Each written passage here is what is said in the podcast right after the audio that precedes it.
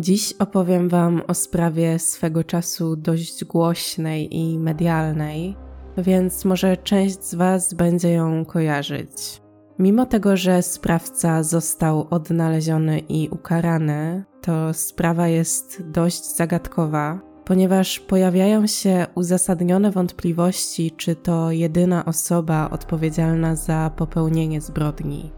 Słowem wstępu to właściwie tyle, więc nie przedłużając, zapraszam Was do wysłuchania historii z województwa opolskiego pod tytułem On za mną idzie.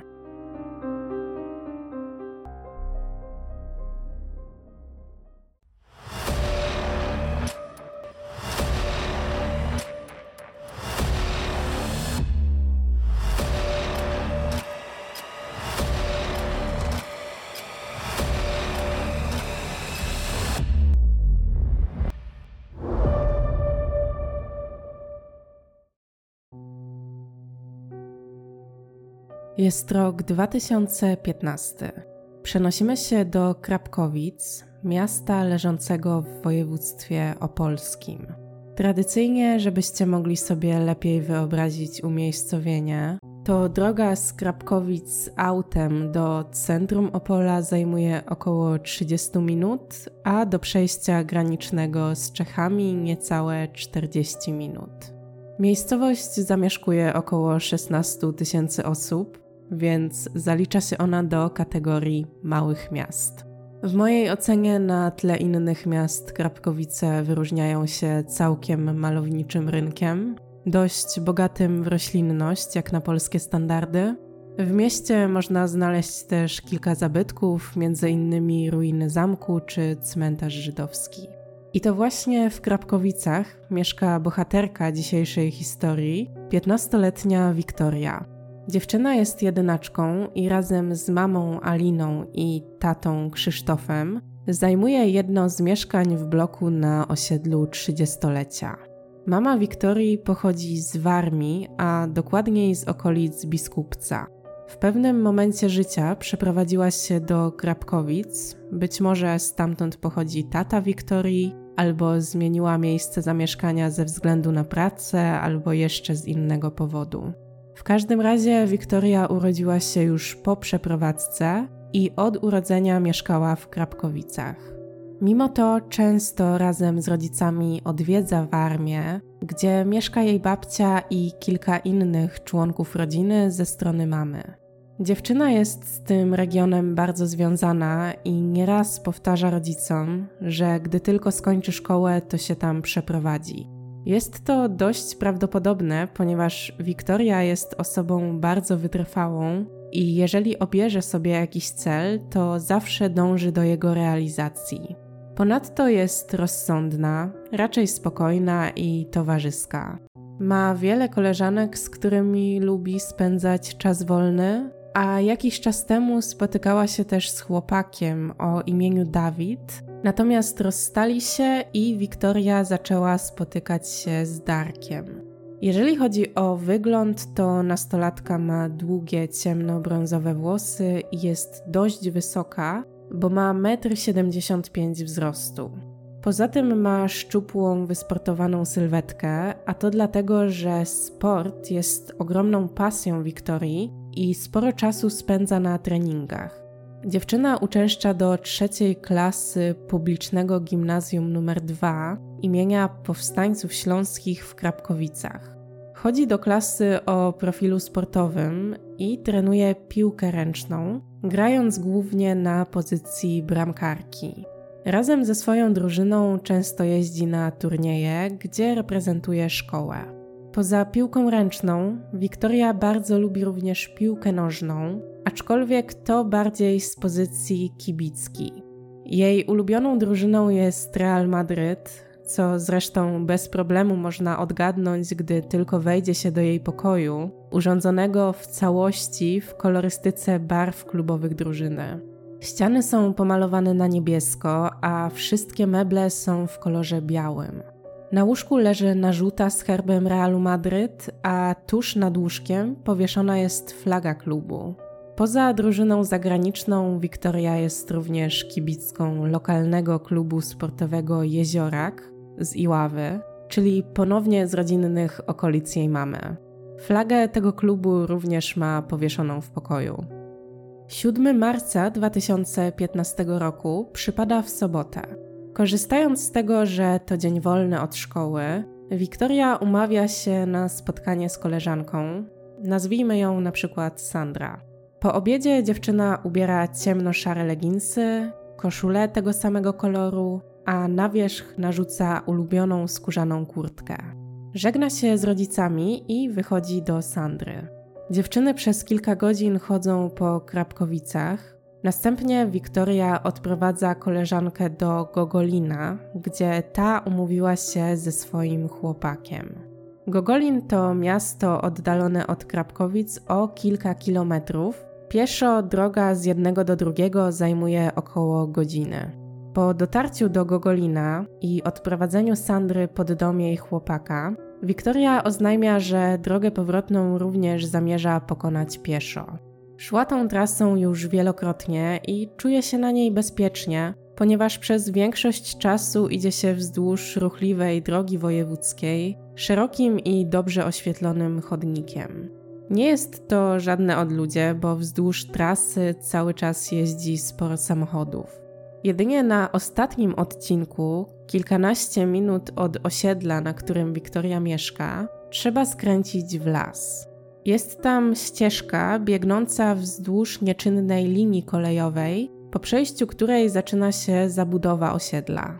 Siłą rzeczy, skoro to las, to na tym odcinku nie ma żadnego oświetlenia. Ostatnie latarnie są przy drodze obok ronda Gogolin, gdzie schodzi się do lasu, i kolejne dopiero na osiedlu. Mimo tego trasa jest bardzo popularna i gdy ktoś z mieszkańców pobliskich bloków ma potrzebę pójścia do Gogolina, to kieruje się właśnie tą drogą. Niedaleko są też ogródki działkowe, więc działkowicze często skracają sobie drogę, idąc właśnie leśną ścieżką. Przed godziną 18 Wiktoria żegna się z Sandrą. Koleżanka na odchodne mówi jej, żeby napisała SMS-a, jak dotrze do domu, i potem dziewczyny rozstają się. Wiktoria rusza w stronę Krapkowic, ale ma ochotę jeszcze pospacerować, najlepiej z kimś, więc pisze SMS-a do innej koleżanki, nazwijmy ją Ania. W SMS-ie pyta, czy może Ania ma ochotę wyjść na chwilę na dwór i wspólnie przejść się po okolicy. O 18.04 Wiktoria dociera na rynek w Gogolinie i spokojnie idzie w kierunku domu. W tamtym momencie rejestrują ją kamery monitoringu, na których widać błysk wyświetlacza telefonu, który dziewczyna trzyma w ręku. W tamtym momencie dostaje wiadomość od Ani, która odpisała, że nie chce jej się już wychodzić z domu i na spacer pójdą innym razem. W związku z tym Wiktoria dalej podąża sama w kierunku domu, gdzie planowo powinna dotrzeć około godziny 19. W międzyczasie, aby było jej raźniej, wymienia wiadomości z Anią. Po około 20-30 minutach treści SMS-ów zaczynają być dość niepokojące. Wiktoria sugeruje, że ktoś ją śledzi. Pisze między innymi: Ten dres za mną idzie i to nie jest fajne. Z treści, a także z przedziału czasowego, w jakim wiadomości były wysyłane, można wywnioskować, że Wiktoria szła wtedy przez nieoświetlony odcinek leśny. Ania przez jakiś czas nic nie odpisuje, a ostatnia wiadomość, jaką Wiktoria jej wysyła, to on za mną idzie. Potem telefon milknie, a około godziny 20 zostaje wyłączony. Tym czasie rodzice są już dość mocno zaniepokojeni, bo raz, że córki nie ma od kilku godzin, a dwa, nie można się do niej dodzwonić. Zaczynają prowadzić poszukiwania na własną rękę i odwiedzają kilka koleżanek córki w nadziei, że może u którejś z nich ją znajdą. Niestety poszukiwania okazują się bezskuteczne, a żadna z dziewczyn nie wie, gdzie Wiktoria może się znajdować. Rodzice prawdopodobnie nie wiedzieli wtedy, że ich córka wybrała się na spacer do Gogolina, więc możliwe, że nie udało im się wtedy porozmawiać z Sandrą, która widziała Wiktorię jako ostatnia. Sprawę zgłaszają więc policji, a mundurowi pierwsze o co pytają to o możliwość ucieczki. Chcą się dowiedzieć, czy może Wiktoria miała jakieś kłopoty i czy wcześniej zdarzało jej się znikać bez uprzedzenia. Rodzice stanowczo zaprzeczają, mówią, że córka jest osobą odpowiedzialną i zawsze, gdy miała wrócić później niż o ustalonej godzinie, dzwoniła, żeby ich uprzedzić. Ucieczka jest też niemożliwa z praktycznego punktu widzenia, ponieważ dziewczyna miała tylko iść na spacer i zostawiła w domu zarówno dokumenty, jak i pieniądze. Policjanci przyjmują zgłoszenie, jednak nie nadają mu priorytetu tzw. Tak pierwszej kategorii.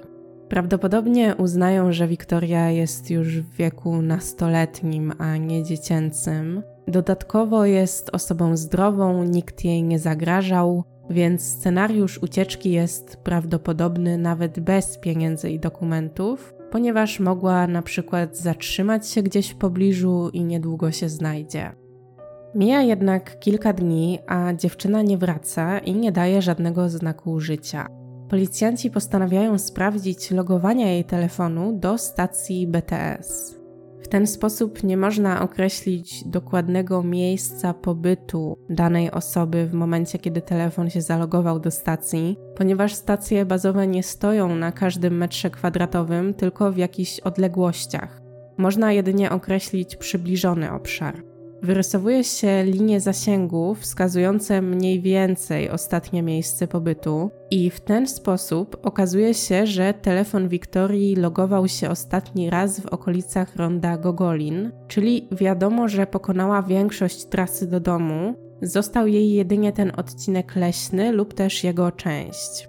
Przy sprawdzaniu telefonu udaje się dotrzeć również do treści SMS-ów, jakie Wiktoria wysyłała w dniu zaginięcia, i są one co najmniej niepokojące, bo to wtedy okazuje się, że dziewczyna wysyłała koleżance wiadomości o tym, że ktoś ją śledzi, a Ania, wiedząc o zaginięciu, które było wtedy już dość nagłośnione, do tej pory nikogo nie poinformowała o ostatniej rozmowie z Wiktorią i o tym, że była ona dość zastanawiająca. Nie potrafi wytłumaczyć, dlaczego tego nie zgłosiła. Wspomina jedynie, że uznała tą informację za nieistotną.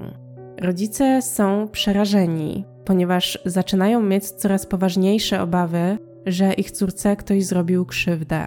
Ujawnienie treści ostatniej rozmowy skłania również policjantów do zmiany priorytetu poszukiwań na pierwszą kategorię ze względu na obawę, że osoba poszukiwana może być w niebezpieczeństwie. Śledczy zaczynają analizować treści tych SMS-ów i tak pojawiają się podejrzenia, że to nie Wiktoria je pisała. W ich ocenie wiadomości brzmią trochę sztywno, a poza tym według nich, gdyby Wiktoria czuła się zagrożona i nie mogła z jakiegoś powodu zadzwonić, napisałaby pomocy, a nie on za mną idzie. Tylko, że według mnie, jeżeli ktoś za nią w tamtym momencie jedynie szedł, nie zagadywał i nie groził, to dopiero sygnalizowała problem i na bieżąco opisywała, co się dzieje, a nie prosiła o pomoc, gdyż nie była w ogóle pewna, czy tej pomocy potrzebuje. Pojawia się też teoria, że znała tego człowieka, ponieważ pisała on za mną idzie, a nie ktoś za mną idzie. Ale w tym wypadku równie dobrze mogło to wynikać po prostu z kontekstu. Wcześniej pisała, że śledzi ją jakiś chłopak w dresie, a później w kolejnej wiadomości on za mną idzie. W domyśle cały czas ten sam chłopak. Oczywiście nie można z całą pewnością stwierdzić, że pisała to Wiktoria, ale jest to raczej dość prawdopodobne. Jak to często bywa w przypadku zaginięć, wraz z nagłaśnianiem sprawy zaczyna napływać coraz więcej sygnałów od świadków, którzy twierdzą, że widzieli Wiktorię. 11 marca w środę, czyli 4 dni po zaginięciu, znajomy dziewczyny informuje rodziców, że widział ją w Opolu. Skoro był to znajomy, to trochę dla mnie niejasne, dlaczego wiedząc o jej zaginięciu nie podszedł do niej i nie zagadał. Jedyne wytłumaczenie, jakie widzę, to że w tamtym momencie jakimś cudem nie wiedział, że Wiktoria jest uznawana za osobę zaginioną. Każdym razie chłopak powiedział, że dziewczyna podążała jedną z opolskich ulic, wyraźnie smutna, ponieważ szła ze spuszczoną głową. Opis ubrania się zgadza, ale jest jeden szczegół, który skreśla wszelkie nadzieje, że faktycznie była to Wiktoria. Chłopak opisał, że gdy ją widział, miała włosy splecione w warkocz, a wiadomo, że ona bardzo nie lubiła tej fryzury i nigdy nie zaplatała włosów. Najczęściej nosiła włosy rozpuszczone, ewentualnie spięte w koka albo w kitkę. Pojawiają się też inne sygnały, między innymi od dwóch świadków, którzy potwierdzili obecność Wiktorii na pewnej imprezie w Opolu. Tymi świadkami są barman oraz taksówkarz. Po weryfikacji trop okazuje się fałszywy. Prawdopodobnie sprawdzono nagrania z monitoringu, gdzie dziewczyny nie było, więc może świadkowie pomylili ją z kimś podobnym. Kolejne dwa dni później, w piątek, na policję dzwoni starsza kobieta, mieszkanka Głogówka. Głogówek to małe miasto leżące około 20 km od Krapkowic. Kobieta informuje śledczych, że widziała Wiktorię, gdy ta chodziła bez celu po rynku w Głogówku. Niestety po weryfikacji ponownie okazuje się, że to fałszywy trop. Mimo szeroko zakrojonej akcji poszukiwawczej, prowadzonej zarówno przez policjantów, ale także przez zaangażowane grupy mieszkańców Krapkowic i okolic, nie udaje się trafić nawet na najmniejszy ślad Wiktorii. Policjanci przesłuchują kolejnych świadków, licząc, że może w ten sposób uda się trafić na jakąś przełomową informację. Mama nastolatki podkreśla, że jej córka nie miała żadnych wrogów i była bardzo lubiana w szkole. Za to koleżanki Wiktorii zeznają, że jakiś czas temu, może 2-3 tygodnie wcześniej, dziewczyna opowiadała im o jakimś chłopaku, który za nią chodził. One go nie widziały, ale z opowiadań koleżanki wiedzą, że jej nie zaczepiał, tylko chodził i obserwował. Z rysopisu wynika, że chłopak niczym szczególnym się nie wyróżniał i zawsze był ubrany w dres. Niestety jest to dość oszczędny opis, mogący pasować do wielu osób, więc nie udaje się zidentyfikować tajemniczego chłopaka. W związku z brakiem jakiegokolwiek przełomu w śledztwie, rodzice Wiktorii kontaktują się z Krzysztofem Rutkowskim i proszą go o pomoc w odnalezieniu córki. Liczą, że detektyw nagłośni sprawę na tak dużą skalę, że w końcu zgłosi się jakiś świadek, który przekaże cenne informacje. Krzysztof Rutkowski przyjmuje zlecenie i wkrótce wraz ze swoją ekipą przyjeżdża do Krapkowic, gdzie zaczyna prowadzić działania. Przeniesiemy się teraz o kilka dni. Jest środa 18 marca, od zaginięcia Wiktorii minęło 11 dni. To właśnie wtedy pracownicy krapkowickiej przepompowni ścieków dostają informacje o awarii. Nie wiem, jaka dokładnie to była awaria, ale pracownicy uznają, że trzeba sprawdzić zbiornik z nieczystościami.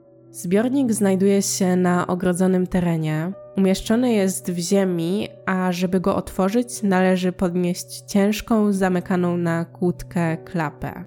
Po otwarciu klapy i sprawdzeniu zawartości zbiornika, pracownicy doznają szoku. W środku znajdują się zwłoki i to w dość mocno posuniętym stanie rozkładu. O swoim odkryciu niezwłocznie informują policjantów, którym od razu nasuwa się, że niestety może być to zaginiona Wiktoria. Po dotarciu na miejsce robią zdjęcie jej głowy, butów, a także łańcuszka, który miała na sobie. Zdjęcia zostają okazane rodzicom, i pani Alina oraz pan Krzysztof rozpoznają buty i łańcuszek jako te należące do ich córki, ale nie rozpoznają jej twarzy ze względu na stopień rozkładu zwłok. W związku z tym do Instytutu Genetyki Sądowej w Bydgoszczy zostaje wysłana próbka DNA. Wyniki przychodzą kilka dni później, w poniedziałek 23 marca, i nie pozostawiają wątpliwości, że zmarła to zaginiona przed dwoma tygodniami Wiktoria. Zostaje zlecona sekcja zwłok, która pozwala ustalić przyczynę zgonu. Biegli wskazują, że było to uduszenie, natomiast co istotne, uduszenie w mechanizmie utonięcia. Oczywiście nie ma wątpliwości, że Wiktoria do zbiornika nie weszła sama, tylko ktoś ją wrzucił, więc można powiedzieć, że sprawca nie naciskał na szyję ani na klatkę piersiową. Oznacza to tyle, że gdy wrzucił dziewczynę do zbiornika, ona nadal żyła. Informacja o nowych ustaleniach szybko przedostaje się do mediów, a makabryczne szczegóły wzbudzają ogromny strach wśród lokalnej społeczności. Pogrążeni w żałobie rodzice w rozmowach z prasą podkreślają, że w ich opinii sprawca jest kimś z miejscowych, ponieważ wejście na teren przepompowni i w ogóle wiedza, że w okolicy jest takie miejsce, świadczą o tym, że ta osoba dobrze zna teren. Mieszkańcy obawiają się, że morderca zaatakuje ponownie, dlatego większość rodziców decyduje się na odprowadzanie lub odwożenie dzieci do szkoły. Apel wygłasza również ówczesny burmistrz Krapkowic Andrzej Kasiura. Prosi o wzmożoną czujność, szczególnie w godzinach wieczornych, a także o to, aby w miarę możliwości ograniczyć wyjścia po zmroku albo przynajmniej nie poruszać się w pojedynkę. Rozpoczynają się także spekulacje na temat tożsamości sprawcy. Mieszkańcy Krapkowic wymieniają się coraz to nowszymi przypuszczeniami na temat tego, kto może stać za tą makabryczną zbrodnią. W tych domniemaniach pewien mężczyzna przewija się wyjątkowo często. Jest to 24-letni Marcin. Mężczyzna miał trudne i burzliwe dzieciństwo, ponieważ przez cały dziecięcy i nastoletni okres mieszkał w domu dziecka w Strzegowie, czyli wsi oddalonej od Krapkowic o niecałe 60 km. Po osiągnięciu pełnoletności połowie 2011 roku Marcin przeprowadził się do Krapkowic i trafił pod opiekę Powiatowego Centrum Pomocy Rodzinie. Zgodnie z jakimiś przepisami, właśnie ta instytucja musiała mu zapewnić wsparcie pieniężne, a gmina mieszkanie komunalne. Nie wiem, czy takie regulacje dotyczą wychowanków domu dziecka, czy może Marcinowi jeszcze z innego powodu się to należało. W każdym razie miał dobre podłoże do tego, żeby zacząć układać sobie życie na nowo. Pierwsze lata po przeprowadzce upłynęły spokojnie i nic nie wskazywało na to, że Marcin może stanowić zagrożenie. Mężczyzna niczym się nie wyróżniał, nie przejawiał też skłonności do agresji. Niestety później sytuacja diametralnie się zmieniła, bo okazało się, że Marcin ma problemy psychiczne, jest bardzo niestabilny, a dodatkowo żyje sam, więc też od nikogo nie ma wsparcia w leczeniu. W 2014 roku zaczęły wzbudzać niepokój wpisy i komentarze publikowane przez Marcina w internecie. Mężczyzna udzielał się na wielu portalach społecznościowych, najczęściej na Facebooku, gdzie groził przypadkowym nastolatkom, że je zabije lub wykorzysta seksualnie. Opisywał też różne fantazje dotyczące kilkuletnich dzieci. Jego wpisy były regularnie zgłaszane przez użytkowników, a następnie usuwane przez administratorów stron. Na szczęście nie tylko w internecie podejmowano działania i wyciągano konsekwencje, ponieważ sprawą zainteresowała się również policja i ośrodek pomocy społecznej. W efekcie na początku 2015 roku Marcin został skierowany na przymusową terapię w Wojewódzkim Szpitalu Specjalistycznym w Opolu. Do Krapkowic wrócił po dwóch miesiącach i już 4 marca ponownie zaczął publikować kontrowersyjne treści. Na swoim profilu zamieścił m.in. zdjęcie zwłok, a także groźby i niecenzuralne opisy.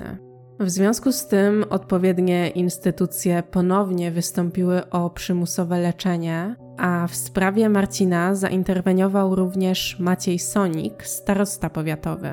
W jednej z rozmów pan Sonik poinformował, że został złożony wniosek o ubezwłasnowolnienie, ale rozpatrzenie takiego wniosku trwa, więc 7 marca, gdy Wiktoria zaginęła, Marcin nadal przebywał na wolności.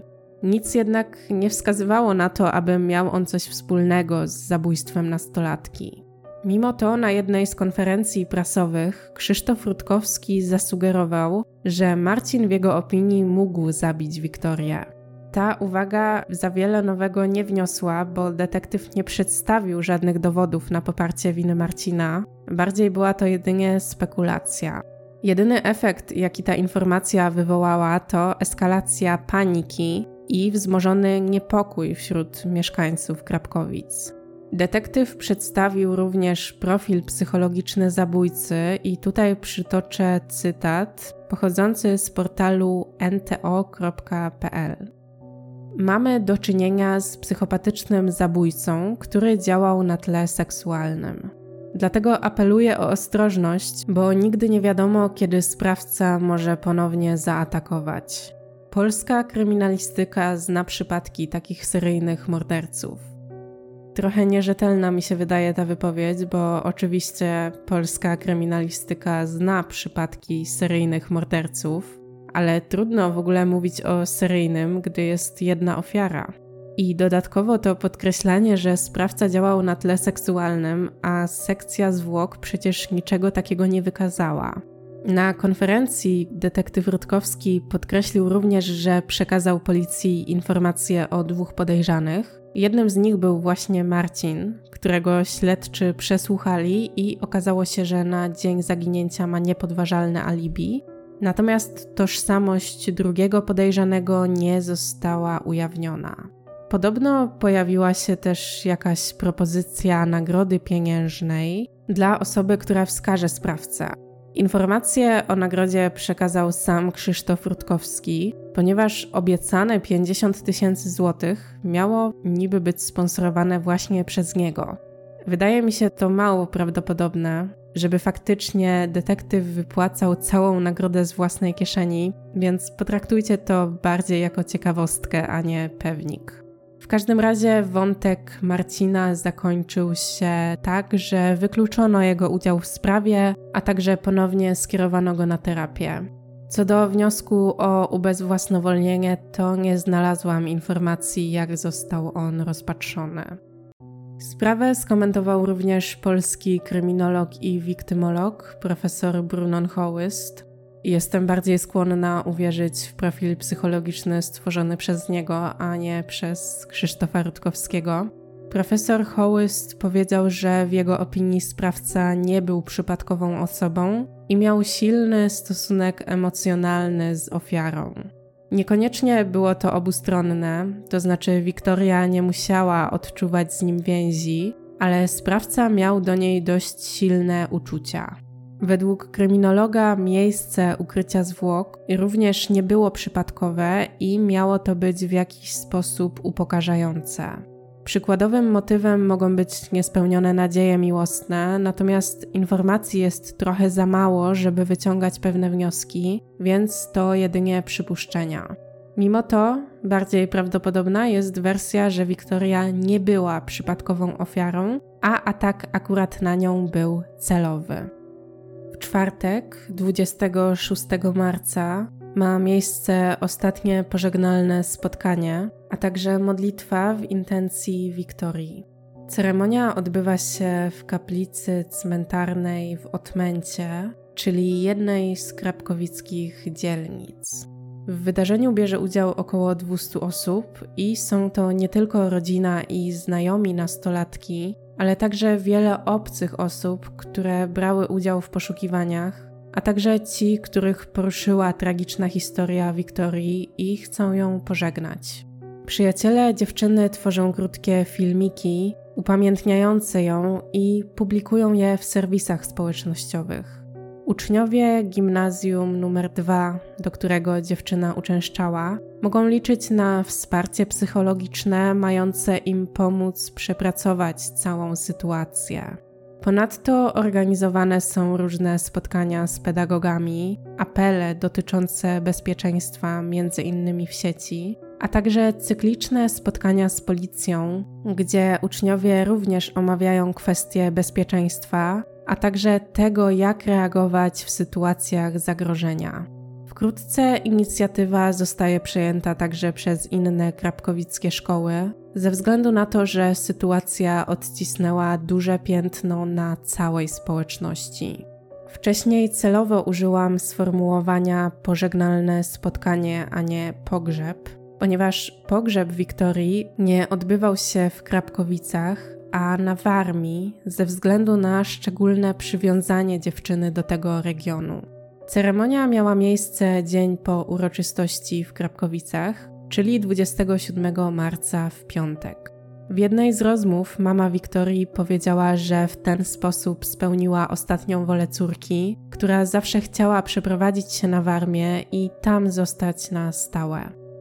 Mimo tego, że ceremonia pożegnalna to czas smutku i zadumy, to po niej nastroje krapkowickiej społeczności stają się coraz bardziej zaognione.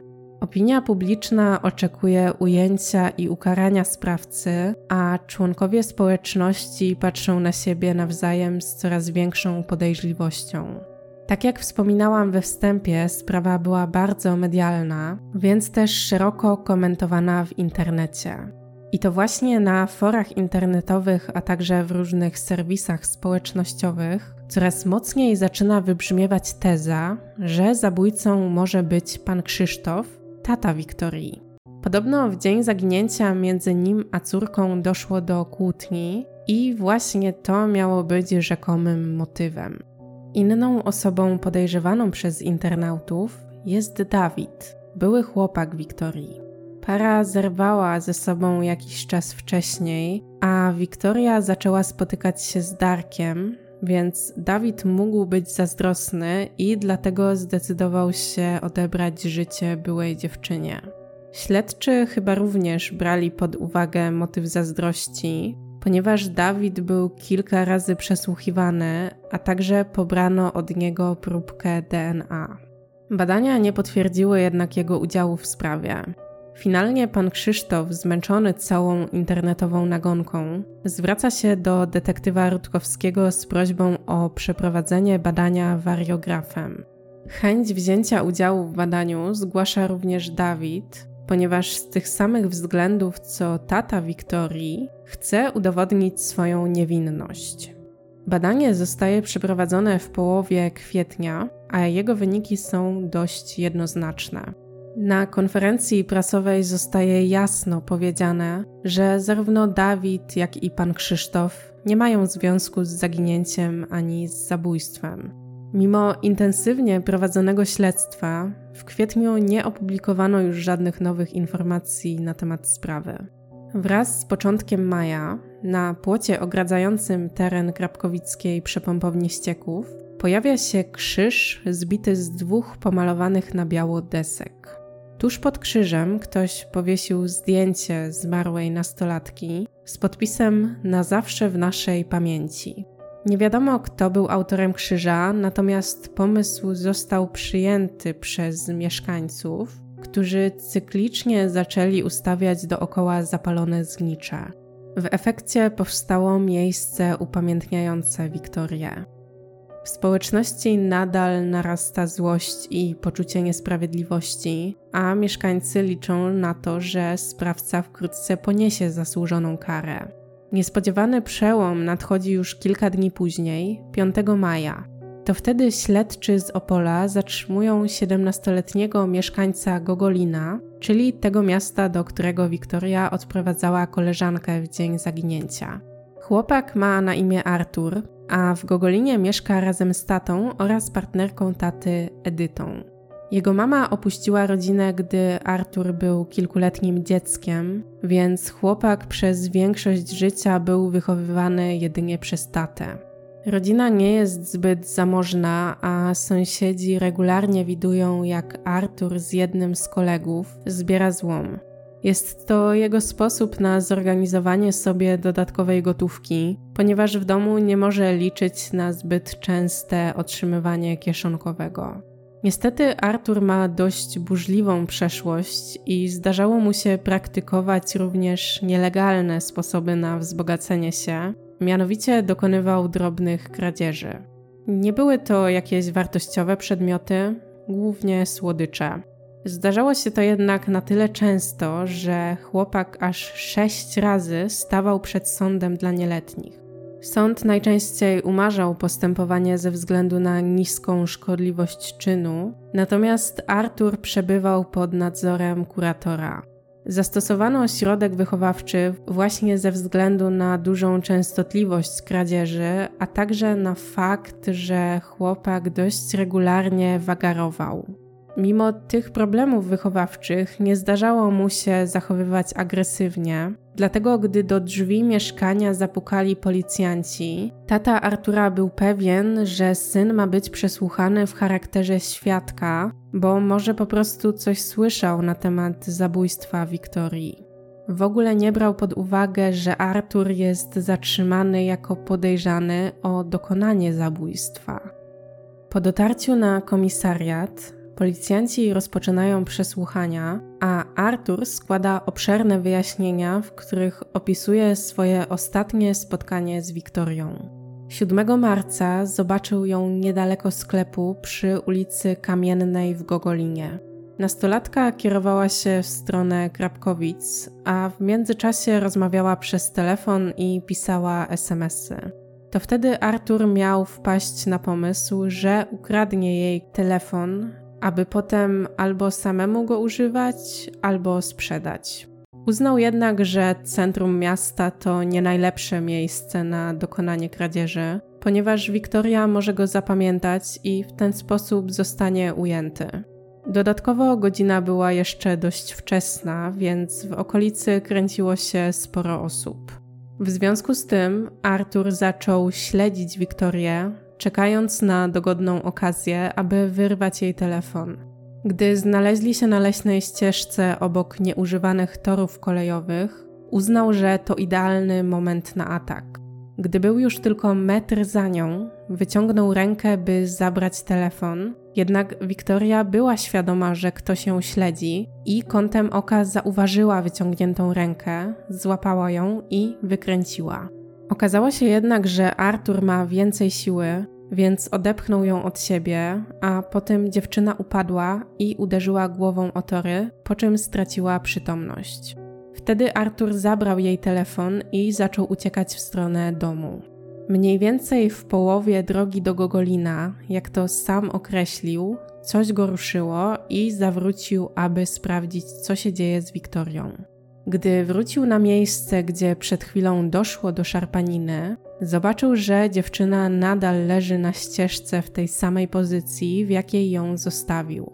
W związku z tym uznał, że najwidoczniej zmarła wskutek uderzenia głową o tory, co jest zastanawiającą tezą, bo przecież nie tak trudno sprawdzić, czy ktoś na przykład oddycha, ale Artur takiej próby nie podjął. W ogóle nie sprawdzał w żaden sposób czynności życiowych, tylko uznał, że musi pozbyć się ciała. Przypomnę, że zgodnie z wynikami sekcji zwłok, Wiktoria w tamtym momencie nadal żyła. Artur rozpoczął poszukiwania odpowiedniego miejsca, by ukryć ciało, i chodząc po lesie doszedł do przepompowni ścieków. Potem wrócił po Wiktorię i ponownie pokonał drogę do przepompowni, ciągnąc ją po ziemi. Zgodnie z jego zeznaniami, w trakcie przemieszczania, dziewczyna nie dawała żadnych znaków życia. Po dotarciu na miejsce umieścił ciało we wcześniej wspomnianym zbiorniku i zamknął klapę. Nie wiadomo, ile czasu mu to wszystko zajęło, ale być może gdyby policjanci od razu rozpoczęli poszukiwania i skierowali się do lasu, to historia zakończyłaby się zupełnie inaczej. Po pozbyciu się ciała, Artur ruszył w stronę domu, a po drodze wyrzucił wcześniej ukradziony telefon do strumyka. W mieszkaniu od razu się umył, przebrał, a także wyczyścił kurtkę z śladów krwi. Albo może trafniej mówiąc, wydawało mu się, że wyczyścił kurtkę, ponieważ właśnie ta kurtka okazała się później kluczowym dowodem w sprawie. Na podpince zabezpieczono ślady krwi Wiktorii, a na nagraniach z monitoringu było widać, że dokładnie to okrycie wierzchnie Artur miał na sobie 7 marca. Na koniec chłopak zeznał, że jego celem nie było odebranie życia, a jedynie kradzież. Spanikował, dlatego chciał pozbyć się ciała i wszelkich dowodów wiążących go ze sprawą. Dodał również, że w momencie zdarzenia był pod wpływem narkotyków, ale nie wiem, czy to w jakiś sposób potwierdzono i czy w ogóle jest możliwość wykonania testu potwierdzającego, że ktoś brał narkotyki dwa miesiące wcześniej. Dwa dni po zatrzymaniu Artura, to jest 7 maja, sąd podjął decyzję o tymczasowym aresztowaniu ze względu na obawę matactwa, a także wysoki stopień brutalności przestępstwa. Siedemnastolatek został skierowany na obserwację psychiatryczną, gdzie biegli potwierdzili, że był poczytalny w momencie popełniania zbrodni. Odbył również rozmowę z panią psycholog, natomiast szczegóły tej rozmowy omówię później przy procesie sądowym. Tego samego dnia, gdy sąd podjął decyzję o tymczasowym aresztowaniu, strażacy wypompowali część wody ze strumyka płynącego nieopodal przepompowni ścieków, a później przeszukiwali to miejsce za pomocą wykrywacza metalu.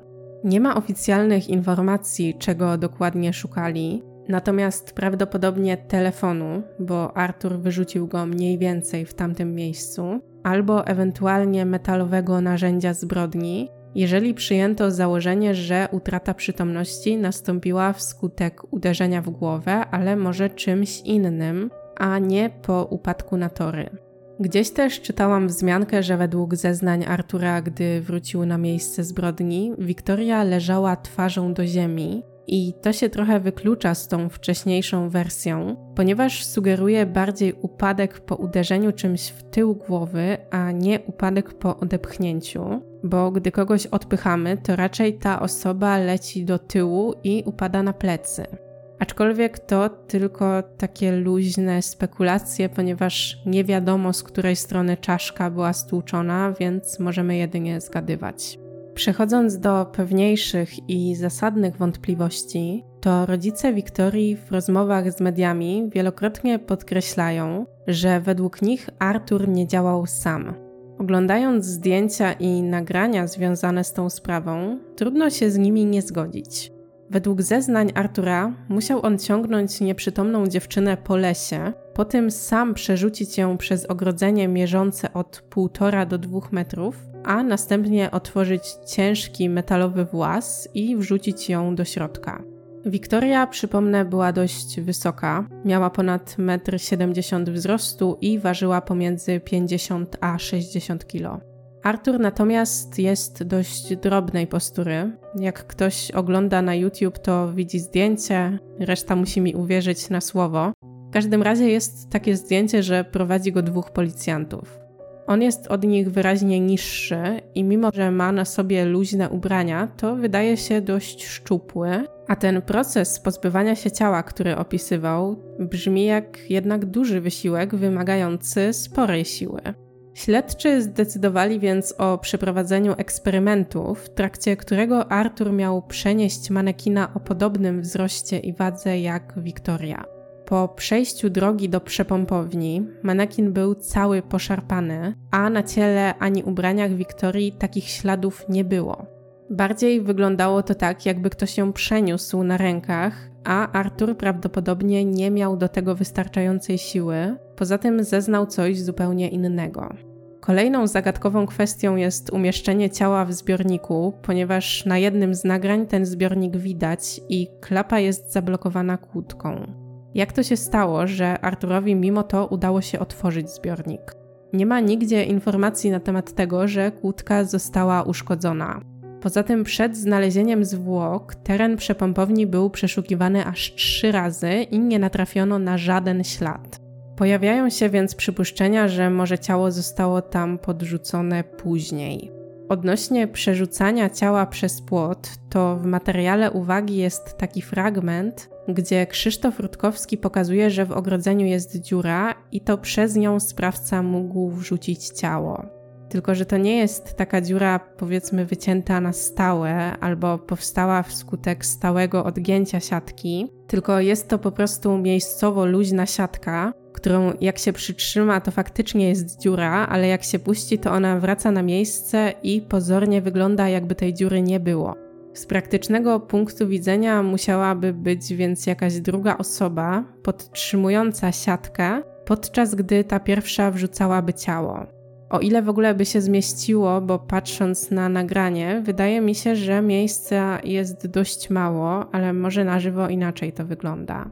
Ponadto, pomijając już to wszystko, to fakt, że w momencie nagrywania materiału jest jakaś dziura w siatce, nie jest równoznaczny z tym, że była tam również w momencie popełniania zbrodni. Tym bardziej, że te wydarzenia dzieli zapewne jakiś czas, pewnie kilka miesięcy. W związku z tymi wszystkimi wątpliwościami, policjanci zatrzymują jeszcze jednego podejrzanego, również mieszkańca Gogolina, jednak na przesłuchaniu okazuje się, że podejrzany ma alibi i zostaje zwolniony do domu. Później nie natrafiono na żadne inne tropy prowadzące do domniemanego drugiego sprawcy. Początkowo prokuratura stawia Arturowi zarzut dokonania rozboju oraz spowodowania ciężkiego uszczerbku na zdrowiu, którego skutkiem była śmierć Wiktorii, ale później ta kwalifikacja zostaje zmieniona na zabójstwo. Akt oskarżenia trafia do sądu 18 kwietnia 2016 roku, a pierwszy wyrok zapada 5 miesięcy później, 27 września 2016 roku. Wyrok zapada przed Sądem Okręgowym w Opolu i w sprawie orzeka sędzia Jarosław Mazurek, a rodzice Wiktorii występują w roli oskarżycieli posiłkowych. Po około 20 minutach od rozpoczęcia rozprawy dziennikarze opuszczają salę rozpraw, ponieważ sąd podejmuje decyzję o wyłączeniu jawności na czas całego postępowania dowodowego, czyli zeznań oskarżonego, świadków, a także biegłych. Wniosek o wyłączenie jawności złożyła pani prokurator prowadząca sprawę, natomiast poparli go zarówno obrończyni Artura, jak i rodzice Wiktorii. Jawność włączono ponownie na czas wygłaszania mów końcowych oraz ogłaszanie wyroku, stąd mamy kilka informacji o przebiegu procesu. Wiadomo, że w trakcie całego śledztwa przesłuchano blisko 100 świadków, w tym 25 biegłych, m.in. z zakresu medycyny sądowej, mechanoskopii, informatyki, psychiatrii, a także psychologii. Pani psycholog wskazała, że Artur posiada osobowość skrajnie dyssocjalną, czyli charakteryzującą się innymi niskim poziomem empatii, a także lekceważeniem norm społecznych, co przejawia się w jego przypadku na przykład skłonnością do kradzieży. Osoby z tym zaburzeniem dążą do szybkiego zaspokajania swoich potrzeb, nie uwzględniając w tym potencjalnych kosztów ani dobra innych. Dodatkowo w dość ograniczony sposób wyciągają wnioski z przebytych doświadczeń, szczególnie z odbytych kar, co poniekąd wyjaśniałoby, dlaczego Artur, mimo tylu procesów przed sądem dla nieletnich, nie zmieniał swojego zachowania. Biorąc to wszystko pod uwagę, biegła psycholog nie zaproponowała żadnego systemu terapii, jaki mógłby pomóc Arturowi, ponieważ w jej ocenie poziom zaburzeń osobowości w jego przypadku jest tak znaczny, że szanse na pozytywne zmiany są bardzo małe, a rokowania terapii praktycznie żadne. W mowie końcowej obrończyni Artura podkreśliła, że sprawcę mimo wszystko trzeba wychować, a nie szukać zemsty. Natomiast pełnomocnik rodziców Wiktorii, a także pani prokurator, wnioskowali o najwyższy możliwy wyrok, czyli 25 lat pozbawienia wolności, a także wypłatę zadośćuczynienia w kwocie 100 tysięcy złotych dla każdego z rodziców. Artur nie mógł zostać skazany na dożywocie, ponieważ w momencie popełniania zbrodni nie miał skończonych 18 lat. Co do wypowiedzi samego oskarżonego, to przed ogłoszeniem wyroku przeprosił rodziców Wiktorii, jednak według nich nie były to szczere przeprosiny, ponieważ ich zdaniem chłopak kogoś krył. Gdyby szczerze okazywał skruchę, wyjawiłby całą prawdę również na temat ewentualnego wspólnika. Wyrok wywołał duże poruszenie na sali sądowej, ponieważ sąd skazał Artura na 14 lat pozbawienia wolności z możliwością ubiegania się o warunkowe zwolnienie po odbyciu już 7 lat kary. W zakresie zadośćuczynienia sąd przychylił się do wniosku pełnomocnika rodziców i zasądził, że Artur musi zapłacić po 100 tysięcy złotych każdemu z nich, a także dodatkowo łącznie 4400 zł tytułem zwrotu kosztów poniesionych na opłacenie pełnomocnika. Co ciekawe, kompletnie w opozycji do przedstawionej opinii biegłej, sąd orzekł, że Artur ma odbywać karę w systemie terapeutycznym. Uargumentowano to tak, że chłopak ma deficyt w zakresie kwestii osobowościowych, i wymaga terapii, która pozwoli na przystosowanie go do samodzielnego życia w społeczeństwie. Jeżeli ktoś z Was nie wie, to przy karze odbywanej w systemie terapeutycznym skazany przebywa w więzieniu, ale na specjalnym oddziale i musi realizować odgórnie ustalony plan terapii. Gdy ten plan się zakończy, skazany jest przenoszony na zwykły oddział. Do sądu apelacyjnego wpływają aż trzy odwołania. Pierwsze od obrończyni Artura, która chciała, aby zmieniono kwalifikację czynu ponownie na rozbój, czyli tak jak było na początku. W takim wypadku Artur mógłby zostać skazany maksymalnie na 8 lat więzienia. Kolejne odwołania złożyli pełnomocnik rodziców Wiktorii, a także pani prokurator. Im z kolei zależało na zwiększeniu wymiaru kary do 25 lat pozbawienia wolności, czyli tak jak wcześniej wnioskowali. Wyrok przed sądem apelacyjnym we Wrocławiu zapada 4 miesiące później, 11 stycznia 2017 roku, a w sprawie orzeka sędzia Edyta Gajgał. W trakcie procesu mocno wybrzmiewa argumentacja oskarżenia, poparta opinią psychologiczną, z opinii biegłych jasno wynika, że Artur jest skrajnie zdemoralizowany, a rokowania terapii są nikłe. Kara w systemie terapeutycznym wobec tego w jego przypadku jest bezcelowa. Tym bardziej, że wcześniej stosowano już środek wychowawczy w postaci nadzoru kuratora i nic to nie dało. Artur w tamtym czasie niezmiennie kradł, a także regularnie zażywał narkotyki. Sąd ostatecznie przychylił się do tej argumentacji i biorąc to pod uwagę, zwiększył karę do 25 lat pozbawienia wolności, podkreślając, że dla Artura ważne są w życiu tylko dwie wartości: korzyści materialne i ochrona własnej osoby. Obrończyni Artura podjęła ostatnią próbę walki o zmniejszenie wyroku i wniosła skargę kasacyjną.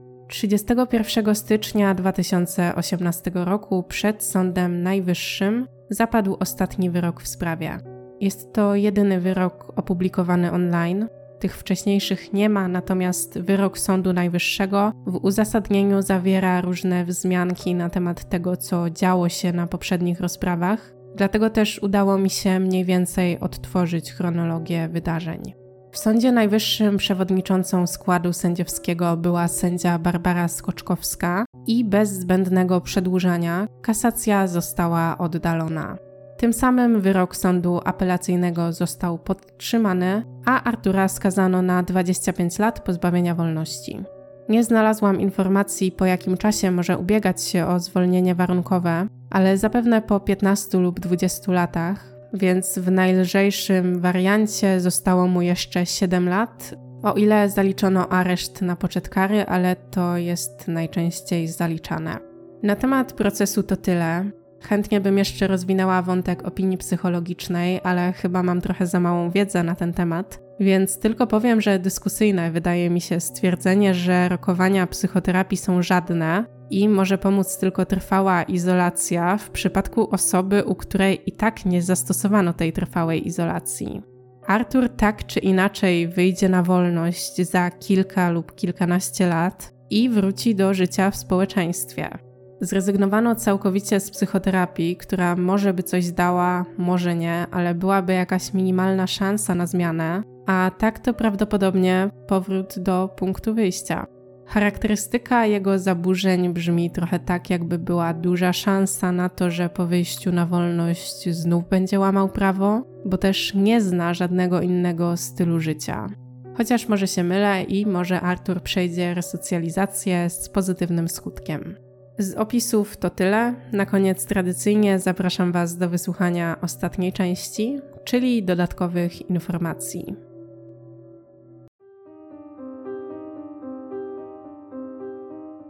Dodatkowe informacje i zagadkowe wątki. 1. Wartość telefonu, który Artur chciał ukraść Wiktorii, określono na 400 zł. Każdy motyw do zabójstwa jest zły, ale w przypadku tak prozaicznych i głupich motywów zbrodnie są jeszcze bardziej bulwersujące. 2. Z zeznań Edyty, partnerki taty Artura, wiemy, że gdy w telewizji emitowano materiał o Wiktorii i szukano sprawcy, Artur był bardzo oburzony i razem z tatą dywagowali, co zrobiliby osobie, która dokonała zabójstwa. Niektóre źródła zawierają też wzmianki, że Artur brał czynny udział w zorganizowanych poszukiwaniach Wiktorii. 3. Wróćmy na chwilę do zeznań koleżanek Wiktorii. Podobno przez kilka tygodni chodził za nią jakiś chłopak w dresie. Charakterystyka mogłaby pasować do Artura, ale tak jak wcześniej mówiłam, również do wielu innych osób. Natomiast jeżeli to był on, to tak się starał i śledził ją przez tyle czasu tylko po to, żeby ukraść telefon, czy stało za tym coś więcej? A jeżeli to nie był on, to ciekawe kto i czy to ma jakiś związek ze sprawą, szczególnie w obliczu wątku tego domniemanego, niezidentyfikowanego pomocnika w zbrodni. I cztery. Ciekawe, czy opinia profesora Hołysta miała w sobie ziarno prawdy i faktycznie miejsce ukrycia ciała nie było przypadkowe, a sprawca odczuwał jakąś więź z ofiarą. Moim zdaniem brzmi to dosyć prawdopodobnie, ale każdy z Was pewnie będzie miał na ten temat inną opinię. Jeżeli chcecie, możecie napisać w komentarzach.